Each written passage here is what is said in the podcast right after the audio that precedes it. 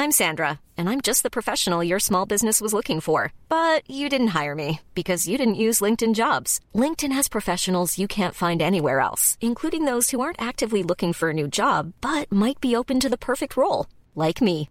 In a given month, over 70% of LinkedIn users don't visit other leading job sites. So if you're not looking on LinkedIn, you'll miss out on great candidates like Sandra. Start hiring professionals like a professional. Post your free job on linkedin.com/people today. Insomma, questo bisogno di simboli, ok? Ci- in un momento di incertezza le persone sembrano legarsi molto di più ai simboli di un passato che ci sembra più stabile, che in realtà non era più stabile, quindi c'hai l'incoronazione del re, le regine, muore la regina, in Italia leggi è morta la regina e tu dici ma la regina di chi? Ma c'è stato un referendum qualche tempo fa, quindi e- e mi sembra che ci sia questo bisogno di simbologie e credo che un po' questo si rifletta anche nel modo con cui si racconta e si vive eh, la geopolitica, perché queste simbologie poi, insomma, tu ne parli anche ne- ne- ne- nel, nel tuo lavoro, lo zar, il sultano e queste cose, quindi com'è sta storia? Beh, non per nulla siamo in un periodo dove una parte di paesi hanno un grandissimo ritorno di ambizioni neoimperiali. Guardiamo cosa la Russia sta facendo in Ucraina. Si parla, si tratta di una guerra di invasione a tutti gli effetti, che sta diventando anche una guerra di sterminio, e dove Mosca rivendica come suoi territori che non sono più suoi e i confini di uno Stato che è riconosciuto come Stato dalla comunità internazionale in base a una lettura positivista della storia per il quale quello era nostro e quindi ce lo andiamo a riprendere. Pensate se la Turchia dovesse decidere di far così con le isole della Grecia, a questo punto potremmo accodarci anche noi con Nizza e la Savoia. Avremo la rivincita dell'Iliade, ma nel 2023. Esatto, esatto, esatto. Potremmo andare nei Balcani e dire ridateci la Dalmazia. Eh, sono... Sai che c'è gente che forse ci pensa Eh, anche. però se ci pensi, se ci sono dei paesi che non hanno fatto i conti con pagine di storia che si sono chiuse. Stiamo tornando a un bacino del Mediterraneo, soprattutto per quanto riguarda la parte nord-est, eh, con una geografia quasi da, prima, da pre-prima guerra mondiale. Quindi sono, c'è la Turchia che considera turche, isole che appartengono alla Grecia, c'è la Russia che invade l'Ucraina perché dice che l'Ucraina è un'invenzione di Lenin, questo l'ha detto il presidente Putin più volte, quindi insomma citiamo la fonte, il presidente Putin che da una parte eh, fa rivivere il culto di Stalin, dall'altra inaugura monumenti a zar russi a Gogò, tra le altre cose zar disgraziatamente noti per essere molto conservatori, tipo Alessandro III che è uno dei suoi eh, punti di riferimento storici principali. Quindi Erdogan che va in sollucro quando qualcuno gli dà del nuovo sultano e che addirittura ha perseguito una strategia di politica estera detta neo-ottomanesimo, quindi insomma più di così evidentemente sono simboli che riconducono, come dicevi tu, a un'età perduta che viene considerata un'età dell'oro, ma che tanto dell'oro non era, visto che poi questi imperi si sono sgretolati. Vorrei dire a quelli che la considerano un'età dell'oro, beh, proviamo a viverci, andiamo a vedere com'era effettivamente. Non era esattamente un mondo idilliaco. Nel frattempo io ti ringrazio per essere qua, insomma, Marta Ottaviani qui con noi, eh, è un piacere, era una cogitata a lungo attesa, visto che comunque nel nostro pubblico tanti sono tuoi lettori, tuoi estimatori, poi collabori anche con Liberi Oltre ogni tanto, quindi insomma c'è, c'è questa conoscenza in comune. Io ci tenevo a portarti qua in primo luogo per l'occasione della riedizione del tuo libro Brigate Russe, che è un libro che io eh, ho letto tempo fa e io ho apprezzato molto e quindi ti ringrazio di essere qua anche col tuo libro. E in secondo luogo perché... eh, la guerra in Ucraina non finisce mai di darci comunque anche spunti di riflessione per capire un po' quello che sta succedendo a noi fondamentalmente, perché io eh, in, questi ultimi, in questo ultimo anno e mezzo ormai ehm, ho visto tantissime cose che accadono là e che comunque sviscerano aspetti nostri, mostrano aspetti nostri, eh, dalla, eh, insomma, eh, dall'ultima richiesta di referendum, la proposta di referendum per lo stop alle armi all'Ucraina, eh, in cui le dichiarazioni anche degli intellettuali che hanno aderito a questa iniziativa mostrano degli aspetti psicologici che forse noi non abbiamo mai affrontato veramente, come un certo anti-americanismo, anti-occidentalismo, questo esotismo che la terra distante è sempre quella più bella rispetto alla nostra e via dicendo, e poi questa nostalgia di tempi mai vissuti e neanche mai esistiti, perché eh, l'Ottocento non era, come dicevamo, un'epoca veramente dell'oro. Allora, vorrei chiederti, eh, tu tratti moltissimo il tema anche della propaganda, evidentemente sei una giornalista, quindi ti interessi di comunicazione, di come il Cremlino eh, manipola le masse e una delle parti più interessanti di, Briga- di Brigate Russe è quella in cui tu parli di questa sorta di vittimismo della cultura russa, eh, che da un lato si vede sempre sotto l'attacco della propaganda altrui e quindi si convince di poter eh, armarsi solo della propaganda. Eh, come questo è cambiato durante quest'anno? Come si è potenziato? Quali sono le cose insomma, che, eh, che ti sono sembrate più interessanti a riguardo? Diciamo che il lato più interessante secondo me è vedere come il meccanismo della difesa-offesa sia ormai diventato strutturale nella strategia di comunicazione della Russia. La Russia atta- abbiamo attaccato, abbiamo invaso l'Ucraina perché sappiamo che stava per invaderci Kiev. Peraltro vedere pianta della Russia, mappa della Russia, mappa dell'Ucraina, voi ditemi se quanto sia, eh, come dire, ehm, logico poter affermare una cosa del genere. La Nato ci vuole invadere, sta ampliando i suoi confini, prendere mappa della Russia, vedere quanto misura il confine con i paesi della Nato, prendere mappa della Russia, vedere quanto misura il confine con la Cina e poi vediamo come e chi eventualmente potrebbe essere la vera minaccia eh, c'è la russofobia, ci odiano, ci vogliono distruggere, intanto noi andiamo a distruggere casa degli altri che non ci, vedere, non ci vogliono più vedere neanche in cartolina. E, ed è una cosa sulla quale secondo me si riflette troppo poco spesso. Tu hai detto giustamente che noi siamo il paese dei nodi irrisolti, secondo me. Noi non abbiamo ancora superato il trauma della guerra civile che c'è stata dopo la caduta del fascismo. Non abbiamo ancora superato il trauma del 68 che in Francia è durato un mese. Noi abbiamo ancora i post 68 che fanno ragionamenti impressionanti. Non abbiamo ancora digerito il trauma della caduta, della dissoluzione dell'Unione Sovietica. Non abbiamo ancora digerito Mani Pulite, non ne parliamo. Ma Mancava solo la guerra in Ucraina per spaccare il paese in tifoserie, dove però mi dispiace, ma una parte è stata la parte sbagliata della storia. Certo. Anche perché si parla della guerra in Ucraina come se fosse un conflitto regionale, no? Quindi sostanzialmente questi ucraini chissà cosa si fossero messi in testa di fare il loro Stato indipendente. Questa è una guerra tra due modi diversi di vedere il mondo, dove da una parte c'è chi vuole abbracciare la democrazia e può anche avere una lunghissima strada da percorrere, perché una delle cose che mi sento dire più di frequente è ma tu che parli di Ucraina, l'Ucraina è un paese corrotto, ma nessuno sta dicendo che l'Ucraina fosse un paese perfetto, però l'Ucraina aveva avviato un percorso verso una maggiore democratizzazione e verso un'adesione all'Unione Europea e alla Nato, che peraltro non era in programma sul medio termine. Quando la Russia dice l'Ucraina stava per aderire alla Nato e per questo che noi abbiamo deciso di attaccare, racconta una bugia fenomenale perché l'ingresso Ucraina, dell'Ucraina nella Nato non era assolutamente una cosa prospettata sul breve medio termine. E quindi che cosa c'è? E quindi c'è la volontà di prevaricazione e di sterminio di un popolo che ha delle finalità economiche anche, perché comunque il Donbass è la parte industrializzata dell'Ucraina, perché la Russia ha comunque messo nel 2014 attraverso un, pro- un processo di guerra non lineare che descrivo nel libro Le mani sulla Crimea, che è una regione molto ricca certo. di risorse naturali, risorse idriche e quant'altro perché c'è anche una necessità demografica. Non lo si dice mai, ma la Russia è un paese che demograficamente sta morendo. Qualcuno potrebbe dirmi no, perché tra le obiezioni che mi sento dire, ma anche noi siamo a crescere, tasso di nascite è zero.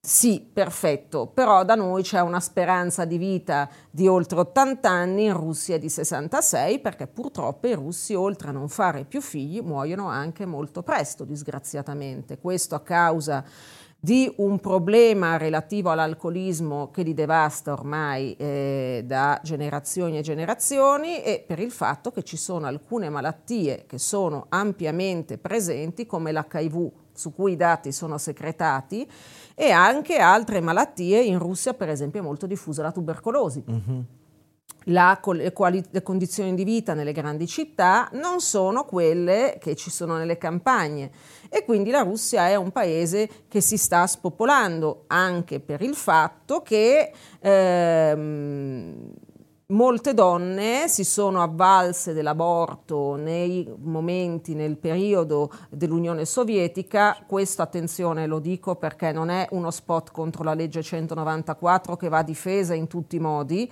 Il problema qual è? Il problema è che in Russia non c'erano metodi di contraccezione, proprio non esistevano nell'Unione Sovietica e le donne rimanevano incinte e quando rimanevano incinte altro non potevano fare se non andare ad abortire. I certo. preservativi hanno iniziato a circolare eh, dopo, in maniera importante dopo la dissoluzione dell'Unione Sovietica e soprattutto si è dovuto aspettare la seconda metà degli anni 90 per avere un'educazione sessuale delle nuove generazioni che dicesse loro di prendere la pillola o di usare altri metodi contraccettivi. Nel frattempo però il danno era stato fatto e quindi l'onda, la curva demografica, la Russia sta pagando oggi quella politica scellerata di mancata prevenzione e delle gravidanze indesiderate e delle malattie venere. Eh certo, assolutamente. Quindi insomma è un paese, questo perché lo dico, perché la deportazione dei bambini ucraini vergognosa per, quale, per la quale Putin è anche sotto accusa adesso al Tribunale internazionale dell'AIA e che con, da suo avvenire siamo stati tra i primi a denunciare, è una necessità demografica. La Russia ha bisogno di quei bambini. Certo. Non è uno scherno, uno sgarbo nei confronti dell'Ucraina. La Russia ha bisogno di quei bambini per sopravvivere.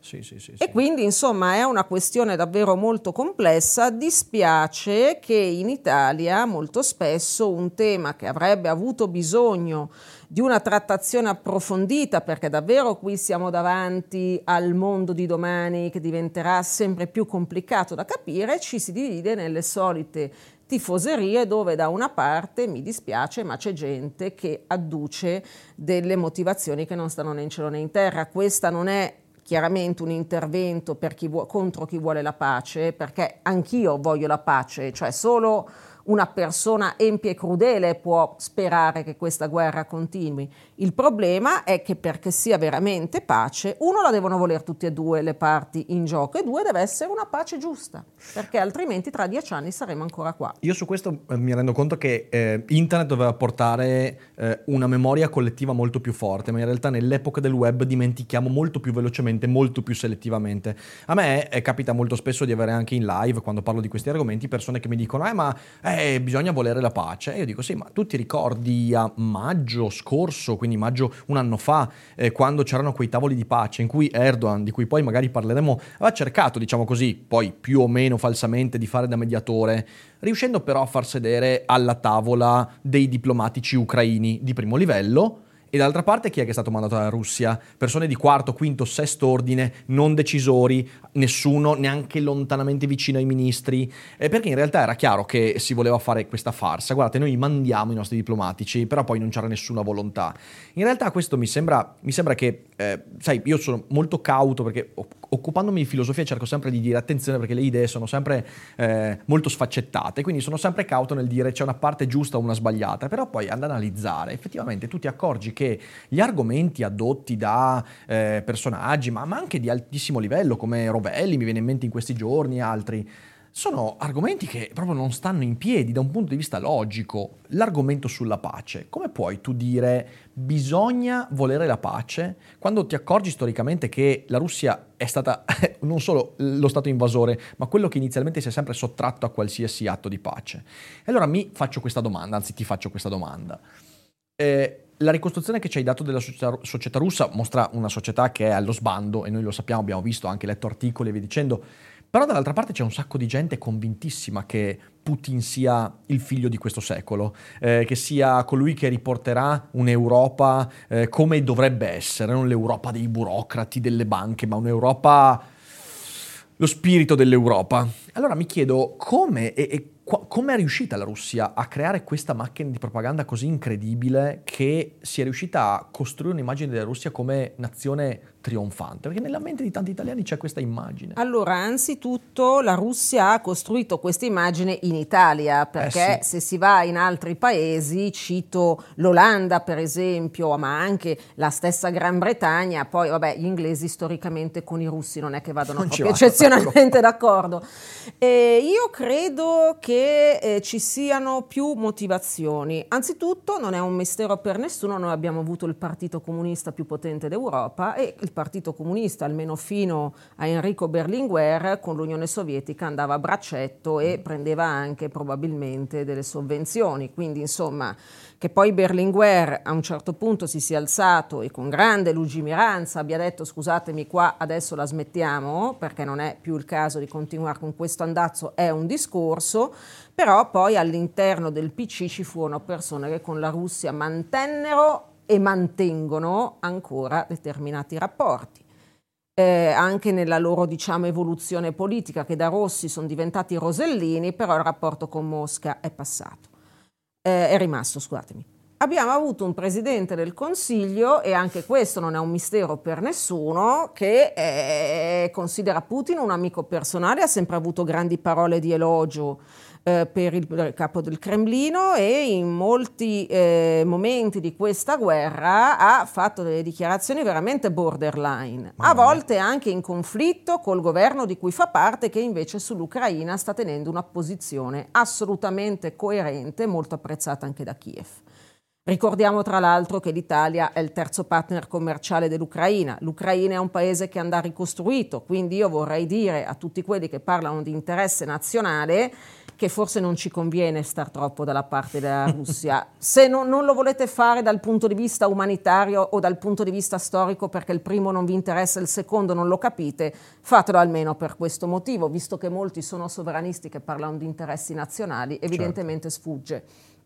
Abbiamo poi un terzo fattore, anzi sì, che è un leader di un partito che fa parte dell'attuale coalizione di governo in direi drastico calo dei, nei consensi, ma la Lega comunque è un partito, è stato un partito anche importante all'interno del centrodestra italiano che anche con indumenti, magliette eccetera ha sempre manifestato la sua simpatia per Putin, sto parlando ovviamente di Matteo Salvini, e tutto questo concorre a creare una simpatia nei confronti della Russia che ha motivazioni diverse. Mi sono dimenticata anche, scusatemi, il forte legame culturale tra i due paesi. Certo. Noi abbiamo molto la, amiamo molto la cultura russa, la cultura russa ama molto la cultura italiana. San Pietroburgo è stata costruita da architetti italiani. E quindi insomma c'è sempre stato uno scambio proficuo, proprio perché siamo entrambe due nazioni culturalmente molto strutturate. Ed è tutta questa sommatoria di fattori ha prodotto una simpatia politicamente trasversale, alimentata da eh, motivazioni diverse, vuoi di tipo culturale, vuoi di tipo ideologico, vuoi di tipo che però di fondo cosa sia stata eh, l'Unione Sovietica e cosa sia oggi la Russia di Putin è disgraziatamente ignoto a, credo, la maggior parte delle persone che prendono le loro difese, perché se davvero sapessero cosa c'è in quel paese, non si sognerebbero nemmeno di appoggiare determinate certo. situazioni, perché stiamo parlando di un paese che si sta comportando in modo criminale nei confronti degli ucraini e che ha veramente sta radendo al suolo tutto quel poco che era rimasto della società civile russa. Mi dicono, ah ma io la cultura russa, dobbiamo avere rispetto, la cultura non si tocca, andatelo a dire a Putin. Eh sì. I direttori dei musei li ha rimossi Putin, i registi e i direttori d'orchestra che non, possono, che non possono più condurre, che non possono più presentare i loro film, li ha fatti fuori professionalmente Putin. I libri dove viene anche fatto solo un accenno a relazioni tra persone dello stesso sesso, li ha messi al bando Putin. Quindi io credo sia stato Putin che per primo manca- ha mancato di rispetto alla cultura russa. Assolutamente, peraltro eh, frenando quell'apertura che era cominciata a inizio anni 2000 e che effettivamente avrebbe potuto portare la Russia a ammodernarsi culturalmente, a guardare il mondo non come a un territorio da conquistare oppure a qualcosa da cui difendersi, ma come a qualcosa magari da, da, da affascinare. Anche perché la Russia, io, io, io la Russia, la vedi questi lapsus, la Russia è, è, per, per, me è una cultura molto affascinante, io qui ho tutti i libri di Dostoevsky, è un autore che adoro, letteratura russa, Tolstoi e via dicendo, Brodsky è un autore incredibile e, e mi fa male vedere che poi eh, a causa della violenza perpetrata da Putin e compagnia bella, eh, magari ci sono delle persone che eh, dicono ok io non mi avvicinerò mai a questa cosa qua, che se io leggo Dostoevsky mi accorgo che è il contrario di quello che Putin mostra della propria Russia. Questo è un danno incredibile. Ma poi oltretutto la cosa sulla quale non si riflette mai abbastanza è che la cultura russa è una cultura basata sulla dissidenza. Se tu leggi Dostoevsky, Pasternak, Tolstoi, ma se pensi anche alle biografie dei, di alcuni dei suoi figli più illustri, Rachmaninov è morto in esilio e ha detto io voglio morire da suddito nella, dello zar in Unione Sovietica, non ci metto piede neanche da morto, certo. si è certo. fatto tumulare negli Stati Uniti apposta. Non parliamo del più grande di tutti, Dmitry Dmitrievich Shostakovich, che è stato portato in palmo di mano dall'Unione Sovietica, come del resto era il più grande genio musicale di tutti i tempi, ma che visse una vita tristissima a causa del luogo in cui viveva. Quindi è veramente, ancora oggi la scena culturale russa sarebbe molto vivace nonostante eh, le pressioni da parte delle autorità del Cremlino. Perché? Perché è un popolo che attraverso la sua cultura ha trovato sempre il modo di reagire alle prove tremende a cui la storia lo ha sottoposto. Stiamo parlando di un popolo, è brutto da dire, che non è abituato alla democrazia per il semplice fatto che non l'ha mai vissuta per un ragionevole periodo di tempo. Il problema qual è? E mi riallaccio anche ad altri paesi. La democrazia non si costruisce in un mese, in una settimana, ci vogliono decenni, secoli per costruire una democrazia solida. Io alla Russia auguro di poter arrivare almeno all'inizio di questo processo e che io faccia in tempo a vederlo. Ma purtroppo le condizioni non ci sono e se le condizioni non ci sono in parte è anche colpa del popolo russo. Perché è molto interessante, io i giorni prima che scoppiasse la guerra ero a Mosca e ho fatto in tempo a parlare con alcune persone che chissà quando rivedrò, perché io non vedo l'ora di tornare in Russia, ma uno bisogna vedere se dopo quel libro mi ci fanno entrare e due bisogna vedere in che dose una persona riesce ancora ad operare. Perché se tu vai in un posto sapendo che la tua conversazione è registrata, ma cosa credi che una mia fonte possa parlare liberamente? In quei giorni prima della guerra, per quanto il periodo fosse già molto eh, delicato, ho avuto una lunghissima conversazione con un sociologo e lui mi ha detto guarda sostanzialmente la società russa è spaccata in tre. Un 10-15% di persone che hanno appoggiato le rivolte di Navalny, che vorrebbero una Russia diversa, e non dico necessariamente filo europea, filo NATO, semplicemente in grado di decidere autonomamente del proprio destino. Più aperta, ecco. Più aperta. Una Russia che sta con Putin ed era intorno al 30-35% pre-guerra, e poi c'è una immensa zona grigia che è il 50% di gente a cui sostanzialmente non gliene frega nulla. nulla. Ma perché non è stata abituata a essere parte integrante del proprio divenire civile? Beh, tu nel libro questa cosa la tratti perché uno dei punti interessanti è cercare di mostrare come la cultura politica russa eh, considera il ruolo dello Stato rispetto al cittadino. Eh, noi qui, eh, grazie alla nostra storia occidentale che le magagne le ha avute, però abbiamo cominciato a capire che la politica in realtà dovrebbe essere al servizio dell'emancipazione del cittadino, cioè la politica è quella serie di strumenti che ti fornisce il modo per trovare te stesso, esprimerti, liberarti e trovare la tua strada e via dicendo. Lì invece c'è una visione molto più collettivista in cui effettivamente il potere dello Stato è quello che alla fine dei conti deve portare il cittadino dove vuole lui e quindi questa forma di dirigismo che direi anche proprio esistenzialista eh, che non vede nella libertà dell'individuo un obiettivo, anzi lo vede come un ostacolo. Questa cosa nella cultura russa la si vede e gli autori che abbiamo citato prima ne parlano continuamente e, e credo che il regime di Putin attualmente sia comunque il risultato di una storia che da quel punto di vista non è cambiata. Ma vedete, eh, la Russia di oggi è uno strano ibrido tra questo retaggio neoimperiale che a Putin piace tanto, quindi nell'impero zarista si stava benissimo, era una Russia forte, eravamo i promotori dei valori cristiani, eccetera.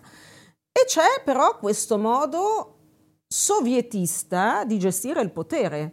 La Russia è uno Stato, una federazione di Stati, anzi di soggetti federali che hanno diversi poi gradi di autonomia tra di loro, che è sotto il controllo dei servizi segreti. Uh-huh. In Russia non succede nulla senza che i servizi segreti diano il proprio assenso, infatti mi, mi sembra veramente strano che due droni siano potuti così praticamente planare sopra il Cremlino. Adesso voglio chiederti cosa ne pensi Lì ci hanno preso un po' tutti per fessi praticamente, però ne parliamo tra poco. Detto questo, la Russia è un paese che disgraziatamente in questo momento si sta riducendo al livello di una dittatura, ma a livello quasi della Nord Corea. Mm-hmm. Non mi sento nemmeno di paragonarla alla Cina, perché la Cina, che sulla quale io non sono specializzata. È vero che è sostanzialmente una dittatura dove c'è un partito unico, non vanno a votare, però ha questa sorta di liberismo economico e per quanto ci sia eh, controllato dallo Stato, però i cinesi un contatto con l'estero ce l'hanno per quanto siano indottrinati poi dal loro Stato. Sempre meno anche lì purtroppo, eh, perché comunque il governo cinese ha chiuso tantissimo e Xi Jinping sta proprio creando Beh, questa, questa, non questa ci dimentichiamo fammi fare questo pubblicità regresso anziché pubblicità progresso. C'è un'applicazione che io temo come la peste, che è WeChat, che in Italia praticamente non utilizza nessuno, grazie a Dio. Il giorno a parte il fatto che mi permetto di dire se qualcuno ha TikTok sul suo cellulare, state molto attenti a come lo utilizzate perché è pericolosissimo, non pericoloso. Ma eh, il giorno in cui WeChat arriverà in Italia, io butterò via il mio smartphone e veramente troverò un modo alternativo di comunicare, fosse anche solo con i segnali di fumo dal balcone, perché è un'applicazione che apparentemente ti semplifica la vita, perché tu su WeChat paghi le tasse, ti connetti con la tua amministrazione, prenoti il parrucchiere, prenoti la visita, Tutto. scarichi l'esito dei referti, è una applicazione addirittura, pensate che ridere, cioè che ridere che cosa singolare, interessante, eh, i mendicanti agli angoli della strada hanno il codice WeChat, perché così quando uno passa e non ha contanti può versare un Nessun, contributo. Ne, nessuno evade però a questo punto, cioè nel senso guarda il lato positivo, nessuno evade. Eh lo so, però, il, però perdonami ma... No, no, ma era una battuta. Eh no, no ma infatti però, eh, ma il problema qual è? Che per te è una battuta gli altri dicono: Ma hai visto che comodità? Certo. Oltretutto, tutto con il riconoscimento facciale, quindi dati biometrici a go-go che circolano serenamente. E io mi chiedo sempre quanto siamo disposti a sacrificare della nostra libertà in nome della comunità barra della sicurezza. C'è mm-hmm. anche l'annoso dibattito sulle telecamere a riconoscimento facciale. Adesso purtroppo in stazione centrale c'è stato questo episodio terrificante di questa ragazza stuprata ripetutamente da un senza fissa dimora e ok, mettiamo le telecamere a riconoscimento facciale nella zona della stazione che è particolarmente critica, sensibile e tutto quanto, però noi dobbiamo sapere che a quel punto la nostra vita si trasforma nel Truman assolutamente, Show. Assolutamente. C'è un, c'è, ho letto un articolo molto interessante qualche mese fa sull'Economist in cui, non mi ricordo chi era l'editorialista, però eh, diceva, eh, adesso ci stiamo spostando sulla Cina, poi torniamo, però c'è certo. un aspetto interessante che dicevi su TikTok. Diceva, attenzione perché TikTok potrebbe essere la, eh, la vendetta della Cina per la guerra dell'oppio doppio, ok? Tu ti ricordi, insomma, la Cina ancora oggi vive un grande momento di revanchismo nei confronti dell'Occidente Come legato no? a quella gestione che fu anche terribile effettivamente da parte del colonialismo occidentale che causò una montagna di morti eh, producendo un popolo di tossicodipendenti con il tipo di commercio dell'oppio che facevano.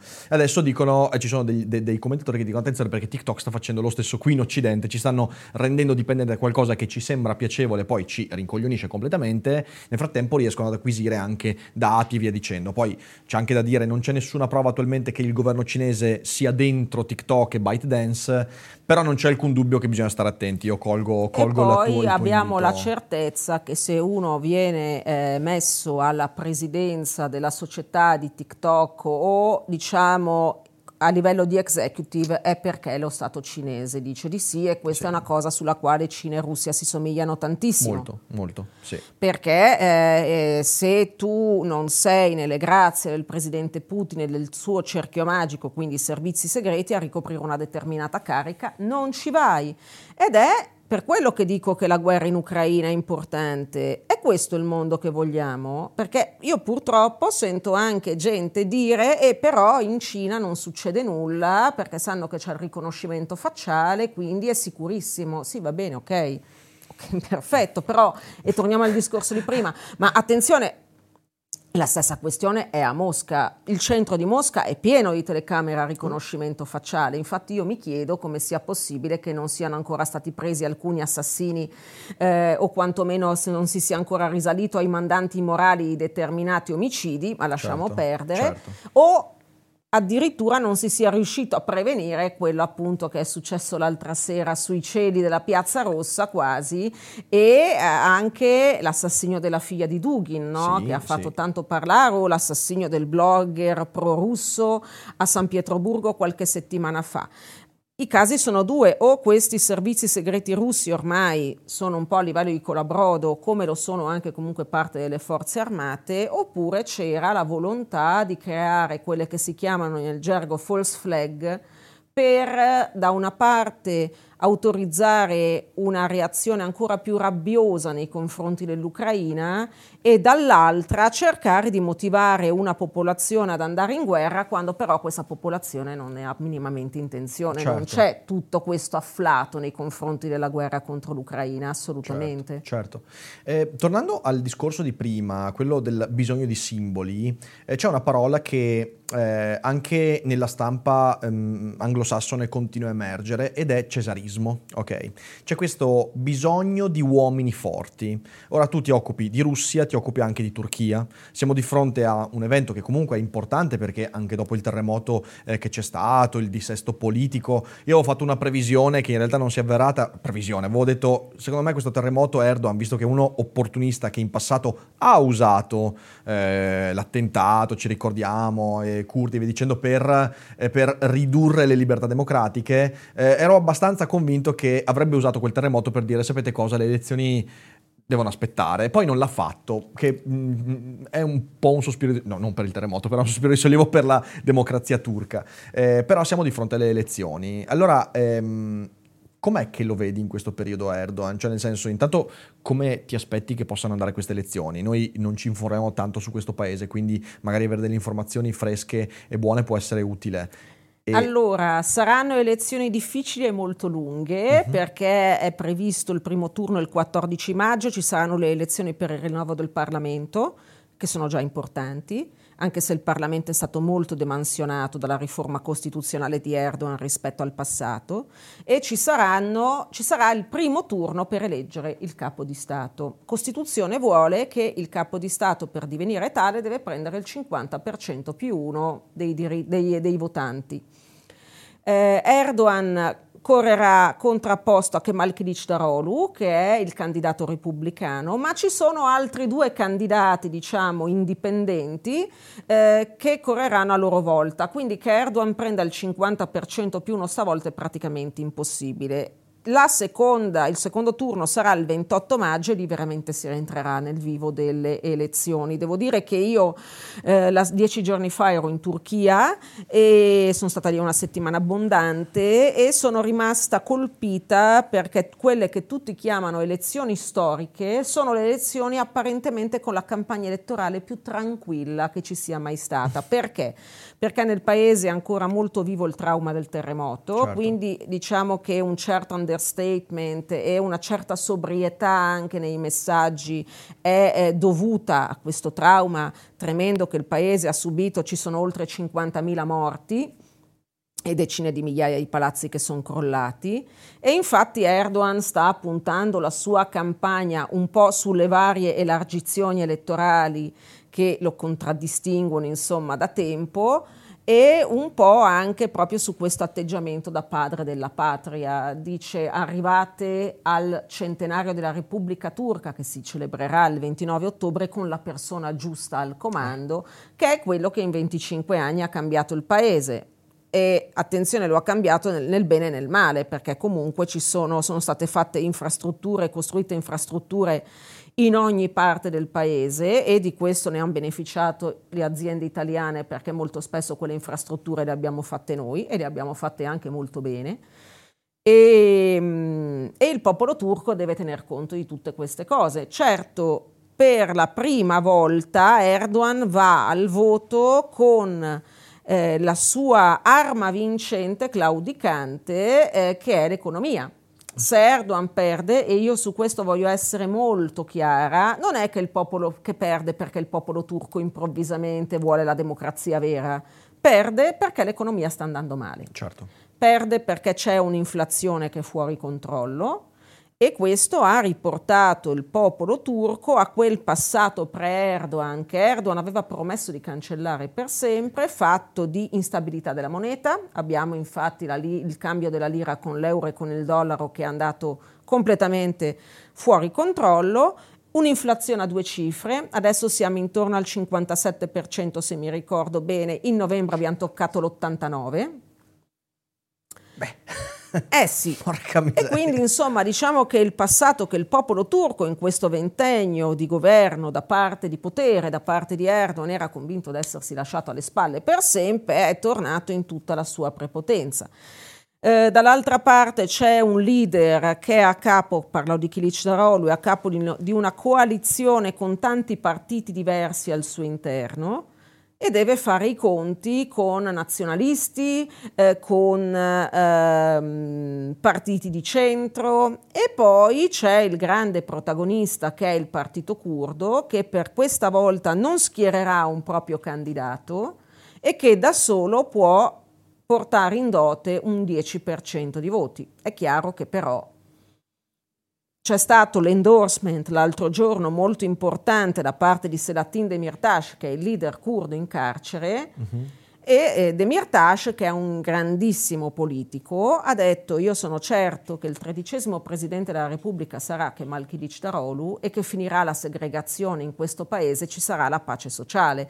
Il sottotesto è curdi votate Kılıçdaroğlu, ovviamente, e però non è un appoggio che si dà gratis, Assolutamente. Anche perché in questo momento sono circa 5.000 i dirigenti a vario livello curdi che si trovano in carcere e tra questi ci sono anche dei parlamentari. Quindi insomma siamo a una situazione dove veramente lo Stato di diritto è andato eh, con buona pace a farsi benedire e dove il presidente ha comunque un controllo su tutti gli apparati di potere del paese a partire dalla stampa, ad arrivare ai servizi segreti, alla polizia e alla magistratura, e perciò ha convogliato nelle sue mani un potere pressoché illimitato che chiaramente si potrà anche tradurre con brogli elettorali, ma io credo che questa volta Erdogan abbia giocato d'anticipo e abbia puntato soprattutto sul voto di scambio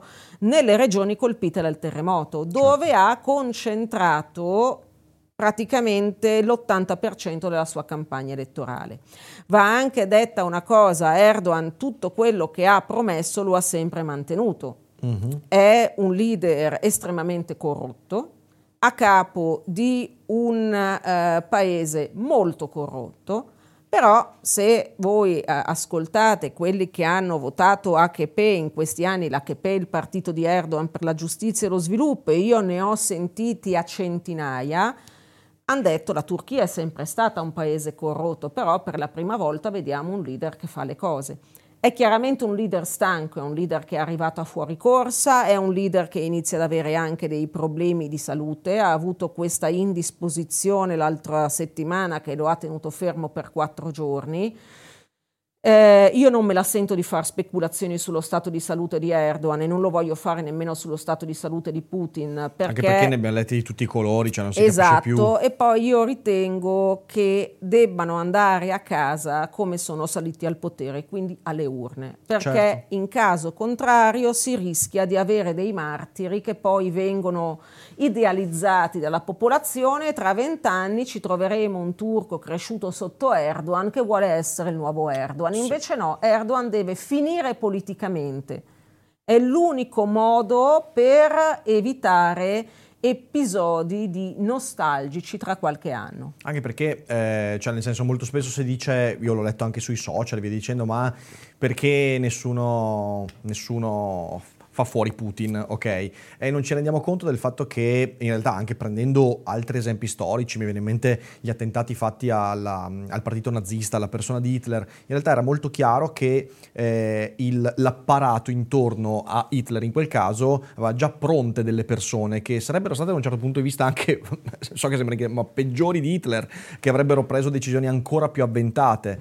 Eh, Göring per esempio, o tanti altri erano lì pronti, erano il secondo e non sarebbe stato un bel trade-off. La stessa cosa avviene adesso con Putin. Putin che comunque è eh, il villain della situazione, però noi dobbiamo renderci conto che lui è manifestazione comunque di un apparato di potere che non è semplicemente vivo e morto con Putin, ma che funziona anche al netto di Putin. Eh, però c'è questo aspetto che è il rovescio della medaglia. In un mondo di come dicevo prima, cesarismo, noi pensiamo che il mondo venga sempre guidato dalle decisioni dei singoli, però poi le cose non stanno così.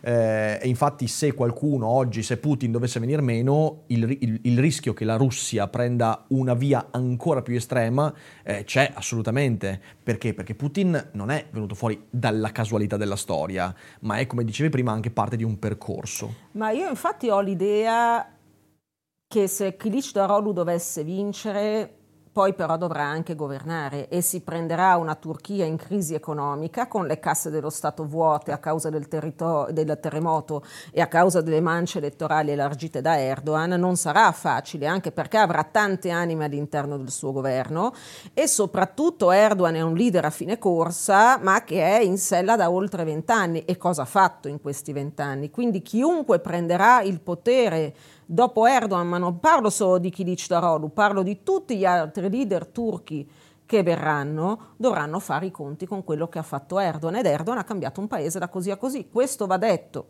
Chiaramente, fatemi fare questo disclaimer, anche se per me parla un lavoro di oltre vent'anni, non è uno spot pro Erdogan è però far capire ai nostri ascoltatori, fare un'analisi compiuta, perché certo. dire, urlare dai al dittatore sono capaci di farlo tutti però far capire perché questo dittatore ha avuto una, una, vita politica così longeva, ebbene io credo sia il compito di chi cerca di fare buona informazione e anche un minimo di analisi. Ma anche perché poi fornire al pubblico non soltanto lo stato delle cose, ma le ragioni per cui le cose sono in questo stato, credo sia l'unico modo per fare informazione effettivamente. È molto difficile fare questo in, in un'epoca in cui siamo continuamente emotivamente bombardati da cose che ci chiedono di tifare per qualcuno o qualcosa. Sì, e poi tu prima facevi un ragionamento molto interessante su internet. Internet da una parte ci ha dato la libertà di accedere a una miriade di fonti. Io, per esempio, devo dire che durante il lockdown mi ero una drogata di Netflix come tutti noi credo, ma anche una drogata di webinar perché ci sono oh, sì. state delle conferenze organizzate eh, online meravigliose proprio sui miei argomenti di specializzazione, quindi per me è stato proprio un momento anche di approfondimento personale.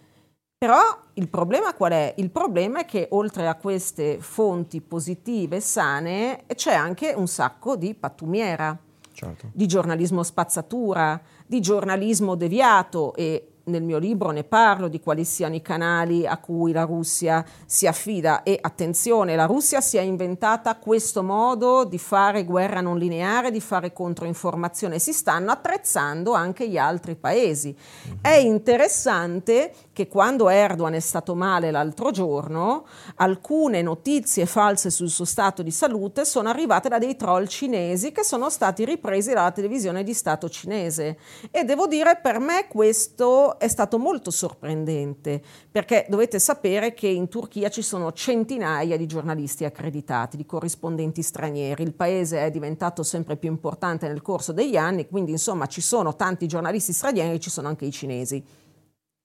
Quando uno fa il corrispondente o come me parla la lingua, quindi io parlo il turco, Oppure ha bisogno di un traduttore, perché altrimenti come fai? È che io mi rifiuto di pensare che il traduttore abbia tradotto in maniera errata il termine razsluk, che vuol dire come indisposizione, fastidio, non è il malore la razsluk, malore okay. si dice in un altro modo. Okay. E quindi e però sui media cinesi, sui troll cinesi e poi a cascata anche su alcuni media italiani è venuto fuori che Erdogan aveva avuto un malore. un malore. C'erano state addirittura delle teorie complottiste di Erdogan in fin di vita in ospedale, la famiglia chiamata al capezzale, eh, cosa che assolutamente così non è stata, addirittura un'ipotesi di avvelenamento e invece no, pare che Erdogan sia stato molto male durante una campagna elettorale nella quale sta dando il massimo, considerate che Erdogan, io lo seguo da anni, anni, in campagna elettorale tiene anche quattro speech al giorno. In Porca parti miseria. diverse del paese, muovendosi con tutti i mezzi possibili e immaginabili e facendo anche dei pit stop nel frattempo per stringere man- le mani alla gente, perché lui è uno che non si risparmia.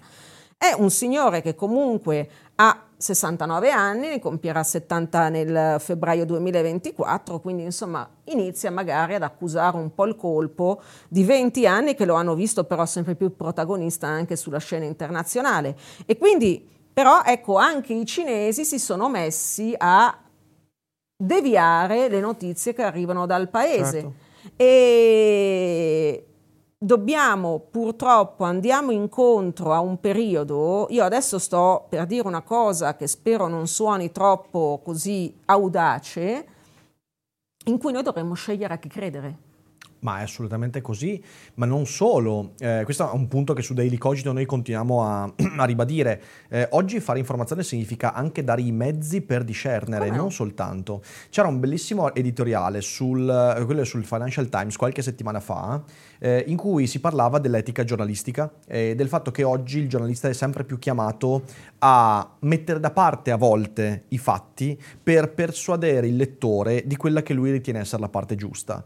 Eh, questo è un punto molto delicato perché? Perché in un'epoca di fatti molto gravi il giornalista oggi ha un potere che mh, 80 anni fa non aveva eh, e quindi si trova a dover anche fare delle scelte che magari deon- deontologicamente potrebbero essere criticabili e però diventano perseguibili appunto per convincere le persone che la frase di, quella, eh, di, di, di quell'articolo, di quell'intellettuale magari non vanno seguite non perché abbia un fatto che le smentiscono ma perché seguirle comporterebbe una serie di conseguenze. Io non so come la penso da questo punto di vista perché non ho deciso, però sicuramente siamo in un'epoca molto complicata dove le posizioni ideologiche, i presupposti culturali hanno lo stesso peso poi dei fatti. Come no? E, e questo è molto rischioso perché ovviamente poi eh, rischi anche di prendere posizioni che, finisco, che, finiscono per diventare dei boomerang. Eh, però mi rendo conto che il lavoro oggi di fare informazione è quello di darti strumenti per selezionare le informazioni, eh, che è una cosa che bisognerebbe fare a scuola, ok? Ti do a scuola gli strumenti per riconoscere una fonte, per confrontarla. Questo però non si fa più e quindi poi ti trovi con il trentenne che si trova a simpatizzare, a provare simpatia per una fonte perché già gli dà ragione e non si chiede ma questa fonte quante volte è stata citata in altre fonti e via dicendo, non c'è questo confronto. Eh, e quindi questo è un lavoro molto complicato. Nell'ambito della guerra sta succedendo succedendo un macello, perché poi cioè, la gente prende l'idea già, per cui già simpatizzano eh, e, e lì ci si ferma. Questo non mi stupisce quando c'è il trentenne, mi stupisce quando c'è l'intellettuale che è in televisione e allora perché ha una storia di anti-americanismo finisce per dire ok, eh, tutto quello che accade deve essere per forza legato alla mia lettura passata di anti-americanismo. Com'è che si risolve questa cosa secondo te? Com'è che si combatte questa cosa? Allora, eh, è complicata. Eh. È complicata, se avessi la risposta saremmo a cavallo. Io non ho la risposta, posso però dire che l'ignoranza, nel, intesa come il voler ignorare qualcosa, si combatte con la conoscenza e con lo spiegare è l'unica, è l'unica eh, strada che abbiamo. Non è sicuramente con la censura che arriveremo a capo della situazione, anche perché in quel momento faremmo il gioco di Putin che vuol farci diventare dei censori come lui.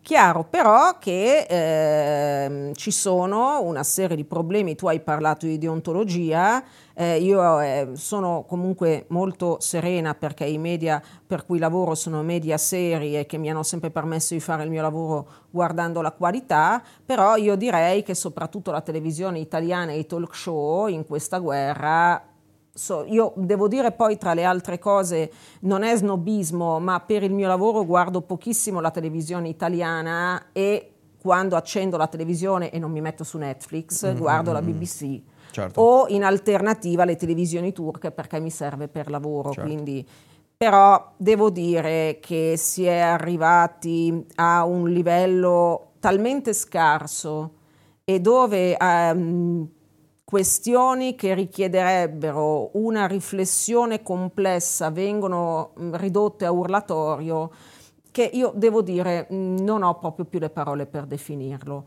E, mm, e oltretutto purtroppo è col passare del tempo è quello a cui la gente si abitua, quindi con la scusa della curva degli ascolti, eh, ma la gente è quello che chiede, sì, però scusatemi, eh, la gente è quello che chiede.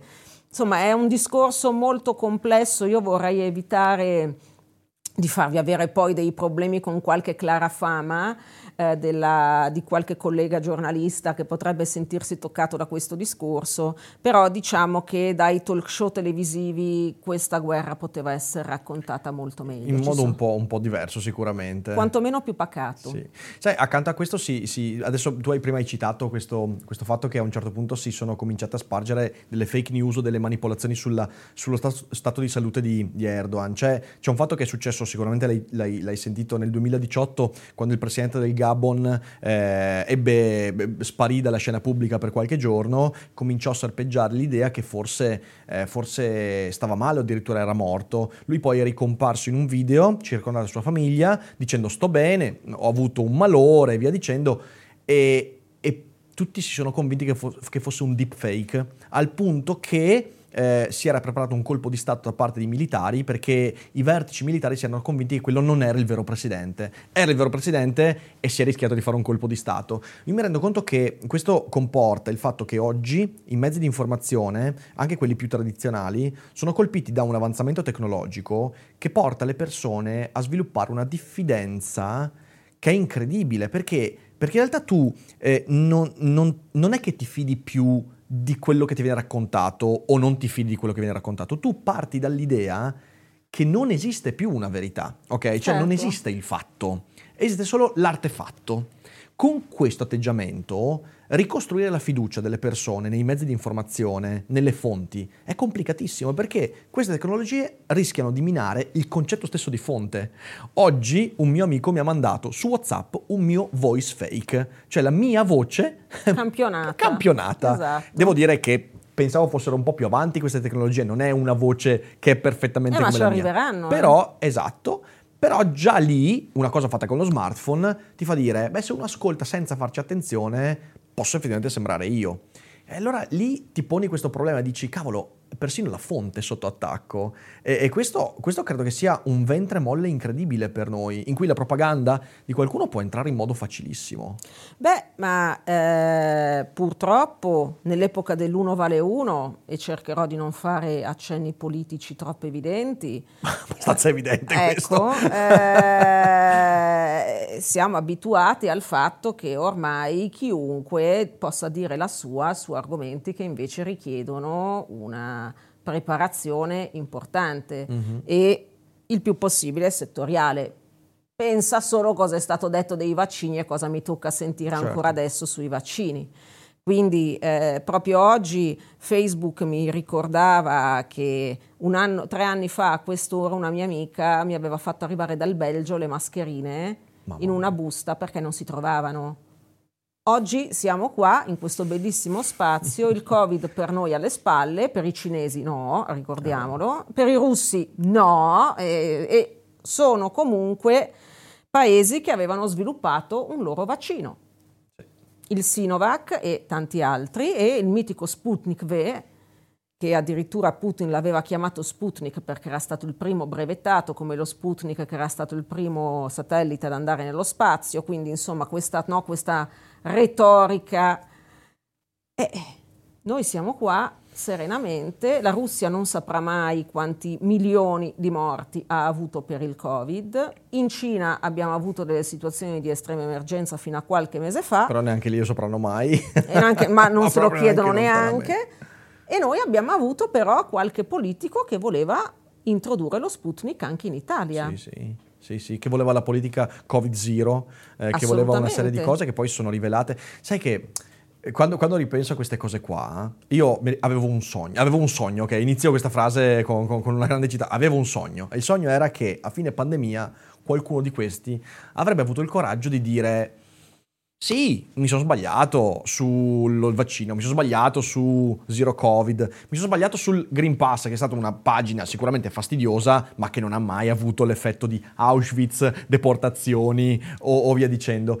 E invece il mondo è diventato talmente veloce, dopo la pandemia, la guerra, che ci si è già dimenticato. Nessuno che dica... Mm, sì, sì, ho detto una stronzata su quella cosa lì, mi dispiace, eh, ricordiamoci che la fallibilità fa parte del mondo. No, in realtà abbiamo già voltato pagina, le persone dicono stronzate sulla guerra, e guarda caso, sono tutte stronzate che poi sono tutte legate. Beh, eh, non è un caso, non, eh è, no, un non caso, caso, non è un caso, perché tra i movimenti Novax, i movimenti estremisti, vuoi di estrema destra, vuoi di estrema sinistra, movimenti complottisti, QAnon vari, c'è un filo rosso che li lega. Sai che quando io ho detto sta roba qua un anno fa, un anno e due mesi fa, dopo lo scoppio della guerra, ho detto sto vedendo una strana correlazione fra gruppi Novax e gruppi pro Putin, perché di logica un Novax dovrebbe essere il rifiuto di qualsiasi autorità. Pro Putin invece è uno che vuole l'uomo forte. Eh certo. Sto vedendo questo. Oh, sono stato, ho ricevuto una montagna di merda dicendo: Ma non è vero, non è vero, ti stai sbagliando, è tutto ideologico. E invece sono dappertutto. Adesso questi sono gruppi che sono perfettamente collegati, capito? Ed è, ed, è, ed è tutto legato a questa roba qua. C'è un gruppo di persone piuttosto nutrito in Occidente, in Italia, che odia l'Occidente odia la democrazia, odia il fatto di stare in un mondo dove più che in qualsiasi altro luogo e qualsiasi altra epoca puoi fare della tua vita più o meno quello che vuoi e non lo si sopporta. Il problema è che è un mondo che odia un'altra parte di mondo e che quindi non crede nella società aperta, non rispetta le identità sessuali delle altre persone. Il problema è quello, basti pensare alla degenerazione che stanno vivendo gli Stati Uniti con i movimenti suprematisti e insomma il 2024 sarà un anno molto delicato perché si vota in Russia, ma quello non conta, intanto si sa già come va a finire, e, ma soprattutto si vota negli Stati Uniti. Vedremo eh sì. se Joe Biden Biden ce la fa e soprattutto vedremo chi sarà il suo sfidante. Io mi auguro onestamente di non dover vedere tornare indietro una persona eh, che ha, devo dire, anche dei problemi con la giustizia americana abbastanza consistenti e che potrebbero diventare ancora più consistenti nei prossimi mesi, però diciamo che Donald Trump eh, è davvero la persona che ci dobbiamo augurar meno di vedere tornare indietro. Soprattutto ah, per gli Stati Uniti, in primo luogo, che sono un paese straordinario e insomma meritano un presidente all'altezza.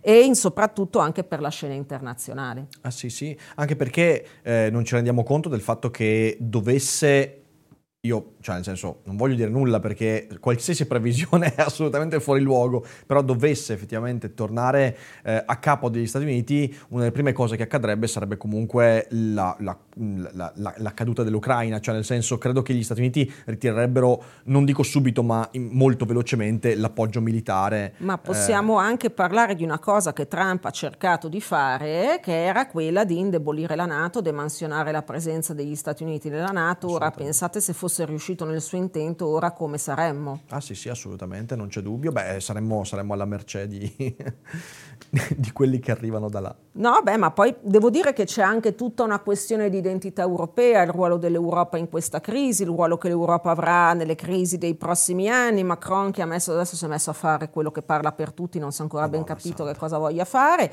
Insomma, sono periodi complessi e proprio perché sono periodi complessi bisogna dotarci degli strumenti per filtrarli e analizzarli nel migliore dei modi, mm, che mm, poi mm. possono essere strumenti di persone che la pensano in maniera totalmente diversa, ma che abbiano una dignità e che abbiano le competenze per parlarne guarda, e che questo... siano onesti intellettualmente. Ecco, questo è un punto essenziale, cioè io una cosa che, che, che nella mia vita ho cercato sempre di dire è eh, io sono disposto a dialogare con chiunque sappia perché la pensa in un certo modo. Cioè, per me la cosa importante è, a me non interessa che tu sia un terrapiattista o un terrasferista, ma se tu hai quell'idea, perché ti sta simpatico lo youtuber che te l'ha raccontata? Hai un problema in entrambi i casi. È un caso poi il fatto che tu la pensi in modo giusto e tu in modo sbagliato. La cosa importante è da dov'è che arriva la mia convinzione? io mi rendo conto che ribadire questa cosa qua è sempre più fondamentale. Eh, sono pro Putin. Ok, mettiamo anche il caso che uno sia pro Putin. Io ho rispetto di uno che mi dice io sono pro Putin perché detesto il mondo LGBT, voglio il ritorno della cristianità in Europa. Ma allora eh, va in Russia. Cioè voglio... allora va in Russia, però dico, vabbè, ok, allora mi dai delle motivazioni, sono stupide, via dicendo, e almeno sulle motivazioni io capisco che tipo di persona sei. E invece questa cosa qua manca drammaticamente perché finiamo per convincerci di cose senza mai averle messe in discussione. E, e credo sia questa la radice della polarizzazione. È inevitabile così che tutti prendano le idee estreme, perché se tu non sai come ci sei arrivato alle idee, non sarai mai prudente in quello che pensi.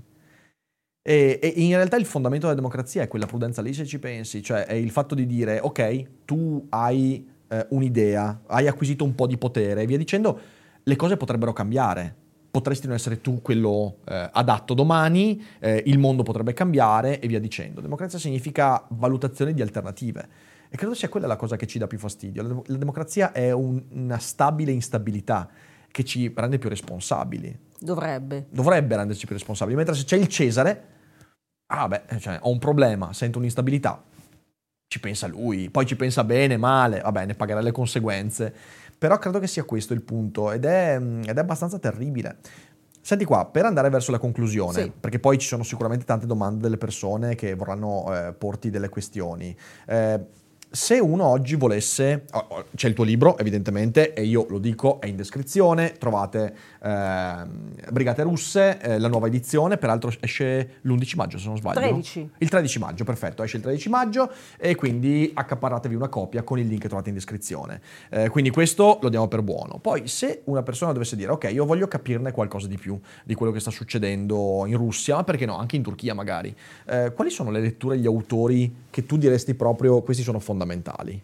Ma allora, per la Russia, Mark Galeotti è, un, è uno studioso di caratura eccezionale. Su Facebook, perché ci si può informare anche dai social in maniera sana, c'è il professor Giovanni Savino che ha vissuto in Russia tanti anni eh, e che è scappato sostanzialmente allo scoppio della guerra, è un professionista ad altissimo livello eh, e quindi ecco sulla Russia direi questi due, uno in lingua inglese, a parte che Galeotti è stato anche molto tradotto, uno, però uno in lingua inglese e l'altro in lingua italiana, c'è il desk della UCL, il desk di slavistica della UCL guidato da Ben Noble che organizza sempre delle conferenze pazzesche da, dal tanto è alto il livello.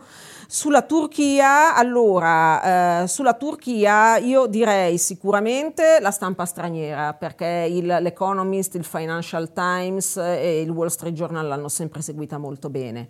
E poi ci sono comunque dei think tank americani eh, che hanno un bel polso sul paese, Soner Chapatai è uno studioso eh, molto ehm, che ha seguito l'ascesi della, eh, sì, la, la, il, la, presa del potere e l'ascesa di Erdogan, quindi è, una, è, un altro nominativo che consiglio. Insomma, le possibilità di leggere interventi interessanti ci sono. Chiaro, più lingue si parlano, più si moltiplica la possibilità di leggere cose sensate e cose insensate, eh, certo. perché non è che in inglese ci siano certo. solo però ecco, la cosa secondo me importante è quello che io dico sempre, anche quando soprattutto vado nelle scuole che mi chiamano, dovete essere molto consapevoli del momento storico che state vivendo, perché è un grandissimo casino. Ah sì. Io che ormai ho la veneranda età di 47 anni e che quindi insomma non sono, non sono vecchia ma non sono sicuramente più una bambina, a volte sono preoccupata perché faccio fatica a comprenderlo e ho paura di far fatica a spiegare, non spiegarlo in maniera compiuta, non mi voglio immaginare un giovane che s'affaccia oggi alla vita, al, al, all'età adulta. Io non vorrei mai avere vent'anni oggi, lo dico in maniera molto serena. Neanche 14, è ancora Giusto? peggio quello. 14 anni adesso è veramente un momento in cui non solo hai un sacco di confusione, ma anche tantissimo rumore eh, ed è quella la cosa, cioè, quando, quando, si parlava di TikTok e via dicendo e di altri social, la cosa che mi spaventa è il fatto che creano una forma mentis. Come no? Eh, impermanente, transitoria, non si riesce più a eh, scavare per cercare qualcosa perché tutto quanto ti viene buttato continuamente in faccia. È, è, è terribile. Oggi avere 14 anni credo sia molto molto più complicato rispetto a quando ce l'avevo io e io ho avuto dei 14 anni complicati, ma oggi i 14 anni sono veramente veramente alla mercé. E quindi speriamo che anche trasmissioni come questa riescano magari a dare qualche, qualche, indirizzo. Ma io credo molto eh, in questo tipo di iniziative, credo che la moltiplicazione delle iniziative sul web eh, possa anche, come dire, rappresentare un'alternativa valida al giornalismo o anche un modo di declinare la professione giornalistica in un modo diciamo non, conve- non, convenzionale, diverso dai media che abbiamo, che abbiamo imparato a conoscere fino a questo momento. Quello che importa è assimilare, entrare in contatto con materiale di qualità, non importa certo. se attraverso un quotidiano, una radio, un canale come questo, però gli spazi ci sono, ci sei tu, c'è Liberi Oltre, ce ne sono altri. Ecco, L'importante è quello proprio, filtrare, selezionare quello che ci interessa in base alla qualità. Poi ci possono essere anche persone che si confrontano con posizioni diverse, cosa c'è di meglio di vedere due persone intelligenti che parlano tra di loro? Però ecco, deve esserci la qualità, perché altrimenti si torna all'uno vale uno e quindi a tutti che sono autorizzati a parlare di tutto e rischiano però, basta anche uno un po' assertivo e rischia di influenzare in maniera negativa persone che invece cercano un'informazione corretta. Assolutamente, l'ingrediente essenziale in questo è il dubbio, quello che Putin non può sopportare e che la democrazia invece riesce a sopportare, anzi facendone motivo di orgoglio e di crescita. Però qui mi lanci proprio un assist pazzesco perché è proprio attraverso il dubbio che Mosca fa filtrare la sua verità ribaltata. Cioè è la vero. cosa interessante è che quello che per noi è un diritto inalienabile, che è la libertà di, esp- di espressione di pensiero, pensiero per loro viene considerata come un ventre molle in cui colpire. Certo. Sostanzialmente certo. loro dicono: Ma sì, intanto da questi si può dire tutto, andiamo a dare anche la nostra. Certo. E, e, però a quel punto si torna all'inizio.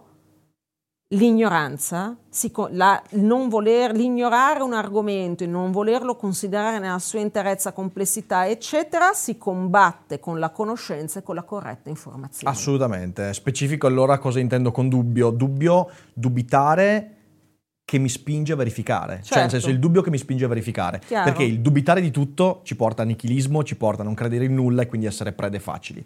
Ma se dubitare significa io leggo una cosa che mi piace, mi colpisce emotivamente, sono d'accordo, aspetta un attimo, vado a verificare. Certo. Allora scavo e questo mi permette di usare il dubbio in modo proficuo, arrivando a qualcosa di più vero rispetto al semplice sentimento. Quello è il dubbio. Eh, se riusciamo a fare questo, ricercando le fonti, verificando, credendo nel fatto che ancora c'è qualcuno che fa buona informazione, allora lì forse quella è la strada giusta. Marta, ti ringrazio tanto per questa chiacchierata fantastica. Io ti auguro in bocca al lupo per l'uscita della riedizione del tuo crepi, libro grazie. e ovviamente anche per Anzi, il tuo... Viva, adesso si dice viva il lupo, non crepi il lupo. È vero, è vero, è vero. Viva il lupo e, um, in bocca al lupo anche per uh, la, il tuo viaggio in Turchia, insomma, ne, ne, avrai da raccontare, quindi invito tutti quanti gli ascoltatori a seguire il lavoro di Marta, ti trovano sui social, poi mi indicherai cosa mostrare sotto, canale YouTube, adesso non so se Facebook, credo, tu sì, io sono come... tweet, io uso molto Twitter, Twitter anche soprattutto per lavoro, quindi... Perfetto, quindi la trovate su Twitter eh, adesso se siete in live non uscite perché eh, potete porre delle domande, discutiamo, apriamo anche la chat vocale per gli abbonati, quindi chiacchieriamo un po' ancora. E a tutti gli altri, condividete la puntata, andate a conoscere Marta, leggete il suo libro e ci vediamo alla prossima. Grazie mille. Ciao.